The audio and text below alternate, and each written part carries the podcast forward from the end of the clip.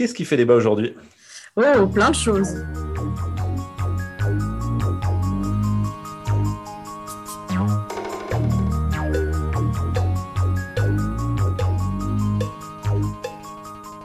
Eh ben, bonjour à toutes et à tous et bonjour Mathilde.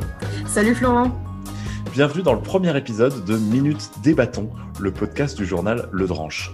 Ici, on voyage à travers de nombreuses questions toujours plus passionnantes pour en comprendre les tenants et aboutissants, le but étant de discuter de différents points de vue pour vous aider à forger votre opinion, ou à minima de découvrir les avis de ceux qui ne pensent pas comme vous. Aujourd'hui, ce sont les applications de rencontres qui ont retenu notre attention. Ont-elles désenchanté l'amour? Minutes Débattons.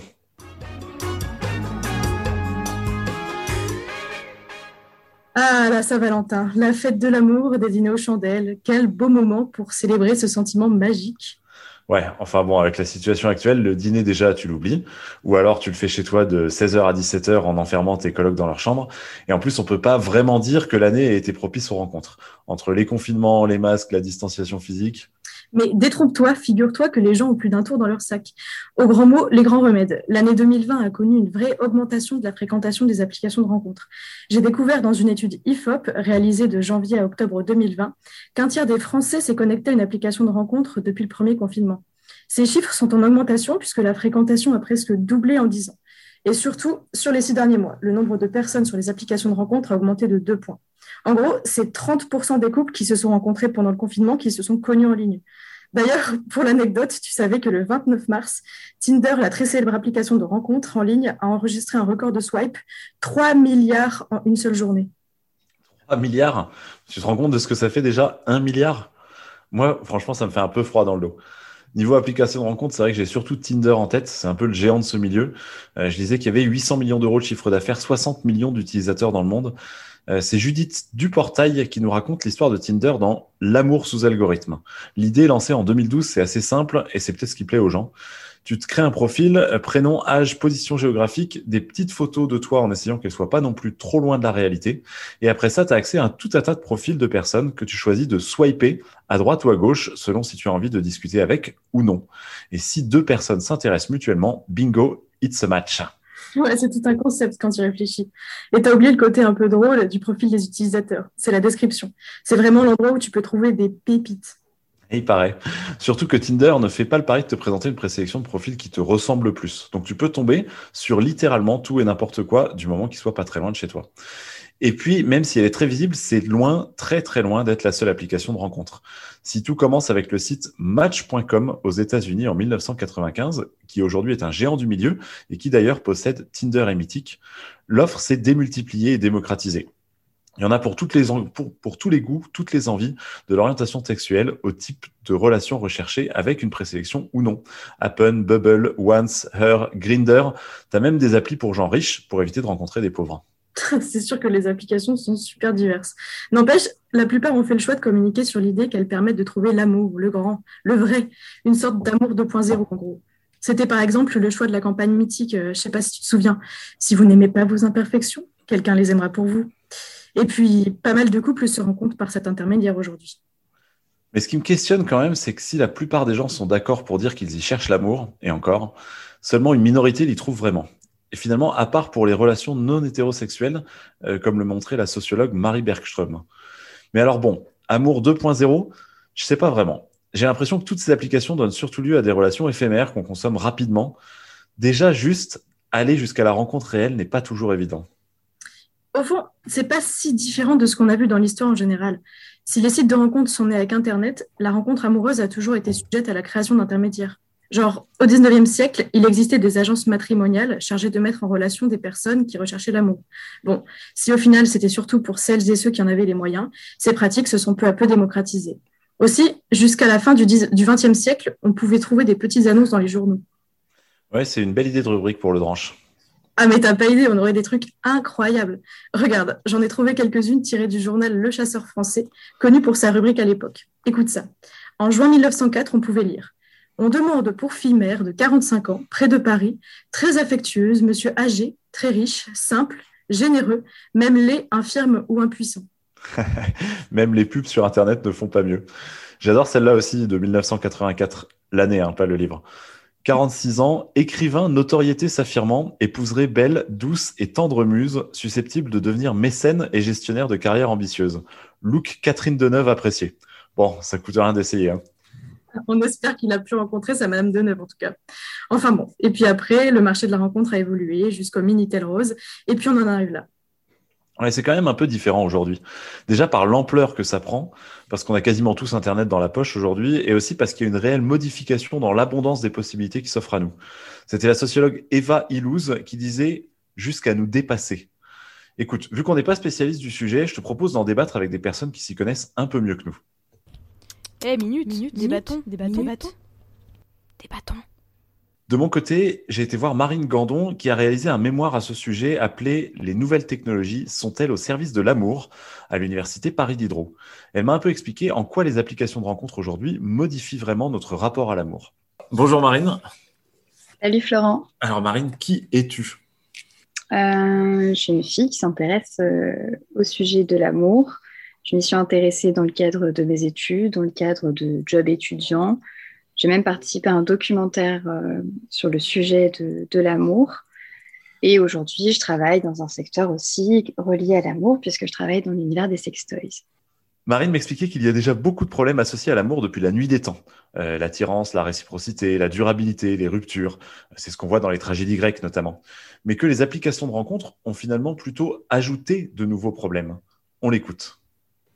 Ah, les applications de rencontres, elles arrivent avec euh, avec l'idée de rationaliser, euh, le code amoureux, les réactions, euh, en provoquant justement des choses, en se disant euh, on va venir, on va venir un petit peu stimuler le, le, cerveau des personnes. Et pour ça, ils doivent se baser sur un algorithme. Et donc, du coup, on est vraiment dans quelque chose de très rationnel.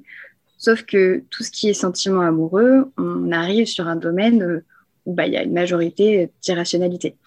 Et donc, du coup, elles vont rajouter des, choses très concrètes et qui euh, qui vont pas aider dans le public parce qu'on va avoir une espèce de compétition, c'est-à-dire que euh, on sait très bien qu'on est des milliers sur l'application, on sait très bien que quand on parle à une personne euh, qui est supposée en plus nous correspondre via euh, les critères qu'on a qu'on a rentrés au préalable, mais que cette personne, elle parle à, à 10 autres personnes et que dans tous les cas, euh, si on ne lui plaît pas, elle aura saisi autres personnes, et puis si nous, elle ne nous plaît pas, c'est pas grave, il y en a aussi derrière.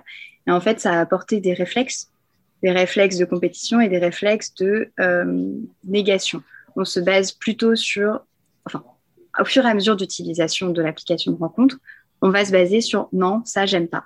Et on va avoir une liste qui va s'étendre des noms qu'en fait, euh, c'est plus du tout une application de rencontre pour aller ou pour dire oui à l'amour, mais c'est plutôt dire non à des choses auxquelles là on a le droit de dire non parce qu'on est derrière notre écran. Enfin, combien de, filles ou de garçons sont devant une photo et disent bah non mais euh, il porte un short, j'aime pas un short. Mais waouh, ça veut dire que là on va se baser sur le fait qu'il porte un short. Mais on va mettre non parce que de toute façon si on le swipe à gauche, c'est pas grave, il y en a je sais pas combien derrière, donc euh, on n'a pas un peu cette notion de, privilège ou de, valeur de, la chose. Et donc, pour moi, les applications de rencontre et les nouvelles technologies ont apporté ces réflexes de consommation. Euh, je dis pas que les applications apportent que du mauvais, hein, mais c'est vrai qu'elles débarquent euh, avec les réflexes de, consommation. Et, euh, c'est là où ça peut se, contredire un peu parce que bah, l'amour, ça se consomme pas, ça se consume. Et, pour ça, il faut déjà rentrer dans, le truc. Et je pense qu'aujourd'hui, on ne se laisse pas euh, vraiment porter par l'émotion. Et je crois même qu'on est dans une société où on, repousse un peu tout ce côté émotionnel. Elle allait même plus loin en disant que finalement, l'amour reste un mystère que l'on ne peut pas coder avec des algorithmes. Et donc, à défaut de vente de l'amour, les applis de rencontre, finalement, se concentrent sur toute autre chose. Oui, en effet, les, ce qu'ont compris les, les, applications de rencontre, mais tout comme Amazon l'a compris, c'est qu'il euh, y avait certaines choses qui provoquaient euh, dans le cerveau, le cerveau humain des, réactions hormonales. Et ces réactions hormonales euh, vont provoquer une addiction ou, une espèce de moment de kiffance parce qu'on va avoir cette récompense justement qui va nous être apportée et notamment la sérotonine. Et ça, les applications de rencontre ont très bien compris comment les utiliser. Et c'est vrai qu'on devient addict et parfois on y va même, on swipe et en fait il nous faut 10 minutes pour se dire, mais attends, mais je fais quoi là En fait, j'y suis même pas parce que, euh, parce que là, j'avais envie de me concentrer sur des gens et de rencontrer des gens ou de parler avec des gens. Là, j'y suis juste parce que euh, parce qu'il se passe quelque chose quand je swipe et quand j'ai un match et j'ai pas envie que ça s'arrête, alors qu'au final, bah, j'ai parlé à personne pendant toutes ces minutes d'utilisation. Waouh, c'est super intéressant. Bah, je comprends ce point de vue. C'est vrai qu'il y a des choses à critiquer quant aux applications de rencontres. De mon côté, j'ai rencontré Clémentine Lalande, directrice de l'application de rencontre Once. Donc moi, je m'appelle Clémentine, je suis euh, la, patronne de Once, donc la CEO de Once. Euh, moi, je suis, euh, ingénieure. Euh, j'ai, commencé ma carrière dans le conseil en stratégie et en capital risque, avant de donc ben, glisser vers le monde des startups et découvrir ce chemin faisant le monde merveilleux de la, de la rencontre, de la rencontre en ligne. Voilà. Elle était plutôt d'accord avec tout ça au final. Elle, comparait même les profils que l'on a à disposition sur les applications à des yaourts dans un rayon de supermarché. Pour elle, cela crée un déséquilibre où l'on arrive à swiper le plus possible. Et oui, ça peut même conduire à de l'agressivité. Pourtant, elle m'a expliqué que les rencontres en ligne ne sont, pas incompatibles avec l'amour. En fait, tu vois, c'est plutôt une évolution de la société en accord avec nos modes de vie. Euh, pour le meilleur ou pour le pire, on va dire, hein, mais en tout cas, euh, en tout cas, c'est un marché qui, qui, est clairement en progression. Et euh, aux États-Unis, en 2019, il y avait 40% des couples, 40% des couples, c'est ouf, se sont rencontrés sur les applications de rencontres et euh, ou, les sites de rencontres de manière générale. Et euh, quand on regarde les couples homo, c'est 60% d'US. Donc, euh, dans certaines communautés, c'est même encore plus, évidemment, parce qu'il y a, d'autres, enfin, il y a des, y a des apps qui, enfin, Grindr était Tinder, etc. Euh, et bon, en Europe, euh, c'est un peu moins que ça, mais, on voit la même tendance, c'est-à-dire qu'on va se rencontrer de plus en plus sur les applis de rencontre. Et, euh, et il y a même un moment, alors il y a des stats qui disent en 2040, euh, il y aura, je sais plus, je me rappelle plus, 70%, 80% des bébés qui, naîtront qui seront issus de rencontres en ligne. Donc c'est à la fois c'est à la fois un marché, mais c'est un marché en, en, en croissance et c'est et c'est la tendance, c'est le, le sens de l'histoire. Pourquoi c'est est-ce que c'est bien ou est-ce que c'est pas bien? Je pense que c'est pas trop propos. Le sujet, c'est juste que c'est le sens de l'histoire, quoi. Euh, C'est-à-dire que ben oui, euh, on se rend compte de moins en moins euh, euh dans, dans dans la, dans la vraie vie parce qu'on passe de plus en plus de temps derrière nos écrans, parce que du coup, on peut se rencontrer plus loin euh, avec les applis. Euh, de toute façon, on peut toujours essayer de faire un clin d'œil ou discuter avec quelqu'un dans le bus. Tu peux y aller. Hein. Les gens, ils sont la tête dans le téléphone avec leur euh, Bose Sound Cosplay, donc euh, ils lèveront même pas la tête. Hein. De toute façon, oui, effectivement, de toute façon, en plus, on ne prend même pas le bus. Donc, voilà. vite que. Mais non, blague à part, hors, confinement, qui évidemment accélère encore plus ce mouvement, c'est quelque chose qui était dans, c'est quelque chose qui, qui, qui paraît euh, cette espèce de, qui paraît cette, cette, bonne, cette fausse bonne idée ou cette bonne idée, je sais pas, euh, que la technologie va, euh, va nous aider à, euh, à nous rencontrer euh, euh, mieux, plus efficacement en ligne. Ce qui n'est pas complètement idiot quand, quand, on y réfléchit, parce que par rapport à aller pinguer sur l'épaule de quelqu'un dans un bar alors que tu sais pas si elle est célibataire ou elle est célibataire, ça paraît assez efficace de se dire bon ben sur les applis, il y a tous les gens qui sont dispo. Et puis dans le reste de la vie, eh ben, on s'occupe d'autre chose. Donc moi, moi j'ai des gens, les plus jeunes de, mon équipe, qui, s'organisent comme ça. Quoi. Ils disent, ben oui, moi je date euh, samedi après-midi.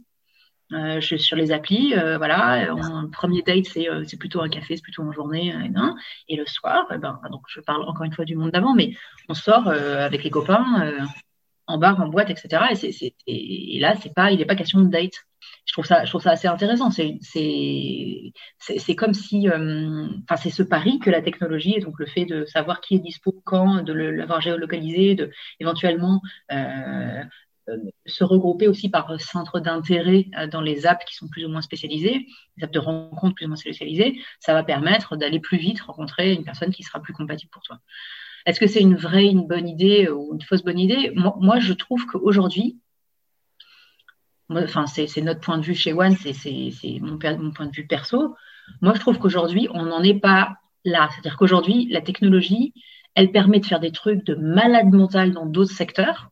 C'est-à-dire qu'on on est capable de, enfin, je ne parle pas juste d'aller sur Mars ou, euh, enfin, je veux dire, en, termes de, machine learning et d'intelligence artificielle, ou même de, enfin, de, tout un tas de, champs technologiques permettent de faire des trucs vraiment ouf. Et ce qui existe aujourd'hui en dating, c'est pas ouf.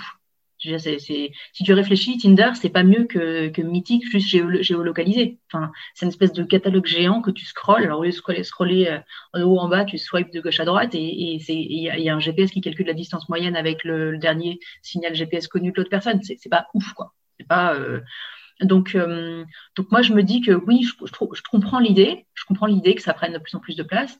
je pense que c'est une bonne idée. Je pense que la technologie, elle n'est pas là aujourd'hui et que le secteur manque vraiment, vraiment d'innovation et peut-être un peu aussi de, sens critique sur ce qu'on sur ce qu'on fait euh, et comment est-ce qu'on devrait le faire.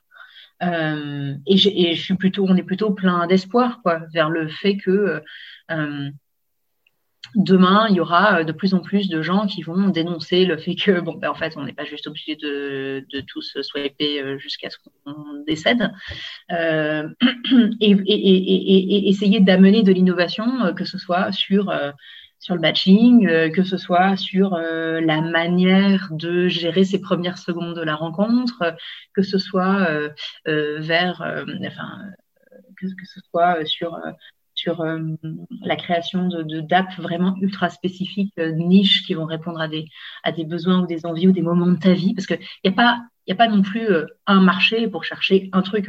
Elle m'explique que pour elle, les technologies sont tellement poussées qu'elles devraient pouvoir nous permettre de rencontrer en ligne et de rencontrer l'amour beaucoup mieux. C'est un peu le pari qu'a fait Once en inventant le slow dating. On est parti de, de, dire que c'est ça, c'est plus possible, c'est pas, c'est pas ça le chemin, quoi. Et que, au contraire, ça nous paraît intéressant d'explorer des choses qui ralentissent le game. Et ralentir le game, ça veut dire quoi? Ça veut dire reconnaître le fait que le temps, c'est quelque chose d'important. Que, en fait, s'il doit se passer quelque chose, euh, s'il doit se passer cette petite étincelle magique que deux gens, deux personnes sont inconnues et à un moment vont commencer à être connectés et à un moment vont échanger quelques mots et puis ils vont, ils vont être, ils vont être hooked, comme on dit en anglais, ils vont être tout d'un coup accrochés et, euh, curieux de savoir la suite et, peut-être d'avoir, d'avoir, envie d'en savoir un peu plus et puis finalement de continuer à parler et puis pourquoi pas parler des heures, etc. Euh, le temps, c'est nécessaire à ça, en fait. Cette étincelle, elle ne se passe pas s'il n'y a pas le temps. Et le, ou en tout cas, euh, la bande passante, quoi. Le, la bande passante mentale pour, pour, pour se dire je, suis en train de penser à toi, tu es en train de penser à moi, on se connaît pas, mais peut-être qu'il va se passer quelque chose. Et donc, Watt s'est construit sur ce On appelle ça le slow dating et, on fait exprès de ralentir le game. On fait exprès de ralentir la, bah, quantité de matchs auxquels tu es exposé. Donc, le, principe, le cœur de l'application, c'est un match par jour. Euh, c'est à midi. Tous les jours, tu as un match. Euh, euh, et, les, personnes peuvent se découvrir. Cette surprise un peu de dire, bah tiens, dans ma poche, j'ai une rencontre par jour que l'algo a sélectionné pour moi. Euh, et puis après, si vous matchez tous les deux, les deux, les deux s'aiment, les deux s'aiment bien, euh, bah, vous pouvez commencer à discuter. Et puis là, après, c'est à vous d'écrire la suite de l'histoire. Voilà. L'idée en toile de fond, c'est qu'il n'y a pas deux options sur les applications de rencontre, entre le fameux plan cul d'un côté et l'amour éternel de l'autre. Clémentine pense qu'il est possible de parler de rencontres amoureuses sur les applications sans pour autant mettre une pression derrière tout ça. En gros, le but, c'est l'émotion et la sincérité des intentions. Enfin bref, oui, on peut trouver l'amour sur les applications de rencontres et sûrement davantage dans le futur, avec le perfectionnement de celles-ci. Ouais, enfin ouais, carrément, on a tout, on a des mariages, on a des, on a des enfants, on a des jumeaux, on a des, on a des faire-part de, de, gens de tous les âges, euh, des, des, vingtenaires, des, des, quarantenaires, des cinquantenaires, des trentenaires, enfin, on a, dans plein de pays, c'est assez rigolo.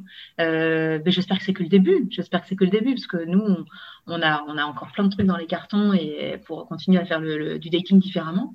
Euh, ouais, je pense qu'on peut trouver l'amour sur les applications de rencontre. Je pense qu'il faut, il faut faire gaffe à pas se perdre. Il faut savoir ce qu'on cherche, quoi. Tout un programme. En résumé, et pour conclure, on a demandé à nos deux intervenantes si elles avaient des conseils de lecture, de films ou de vidéos à regarder sur le sujet. Euh, Marine, tout d'abord.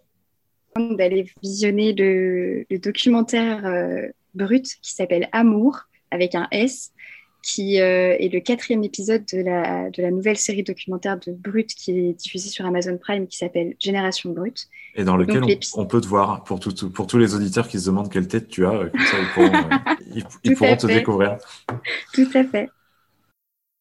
Et Mathilde, tu disais que Clémentine avait aussi des recommandations oui, elle m'a parlé d'un podcast que réalise Once sur l'amour et les applications de rencontres. On peut y entendre de nombreux témoignages sur le sujet. Facile, ça s'appelle Love is in the air. Bon alors, en gros, pour conclure, tu m'as montré que les applications de rencontres peuvent avoir, dans un certain sens, désenchanté l'amour parce qu'elles ont fait en sorte qu'on le, consomme, alors que l'amour, bah, normalement, ça se vit. Et d'un autre côté, on a quand même pu voir que tout n'était pas perdu et que c'est peut-être une évolution qui va se perfectionner de plus en plus. Peut-être que finalement aujourd'hui on en est qu'au début et que l'avenir sera mieux. On arrive donc à la fin de ce débat. Si tu l'as aimé, n'hésite pas à nous le dire, et aussi si tu ne l'as pas aimé.